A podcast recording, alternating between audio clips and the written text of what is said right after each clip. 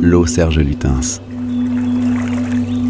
Mu par le besoin de créer un appel d'air, une respiration dans un monde saturé d'odeurs de toutes sortes, Serge Lutens crée en 2010 l'eau Serge Lutens, l'anti-parfum.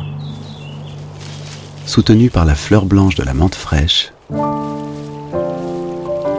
cette eau, d'un genre nouveau, revient aux sources mêmes de la propreté. Lui associant définitivement l'image du linge blanc fraîchement repassé, Serge Lutens nous offre, avec elle, le confort et l'assurance d'une joue posée sur le coton immaculé d'une tête d'oreiller.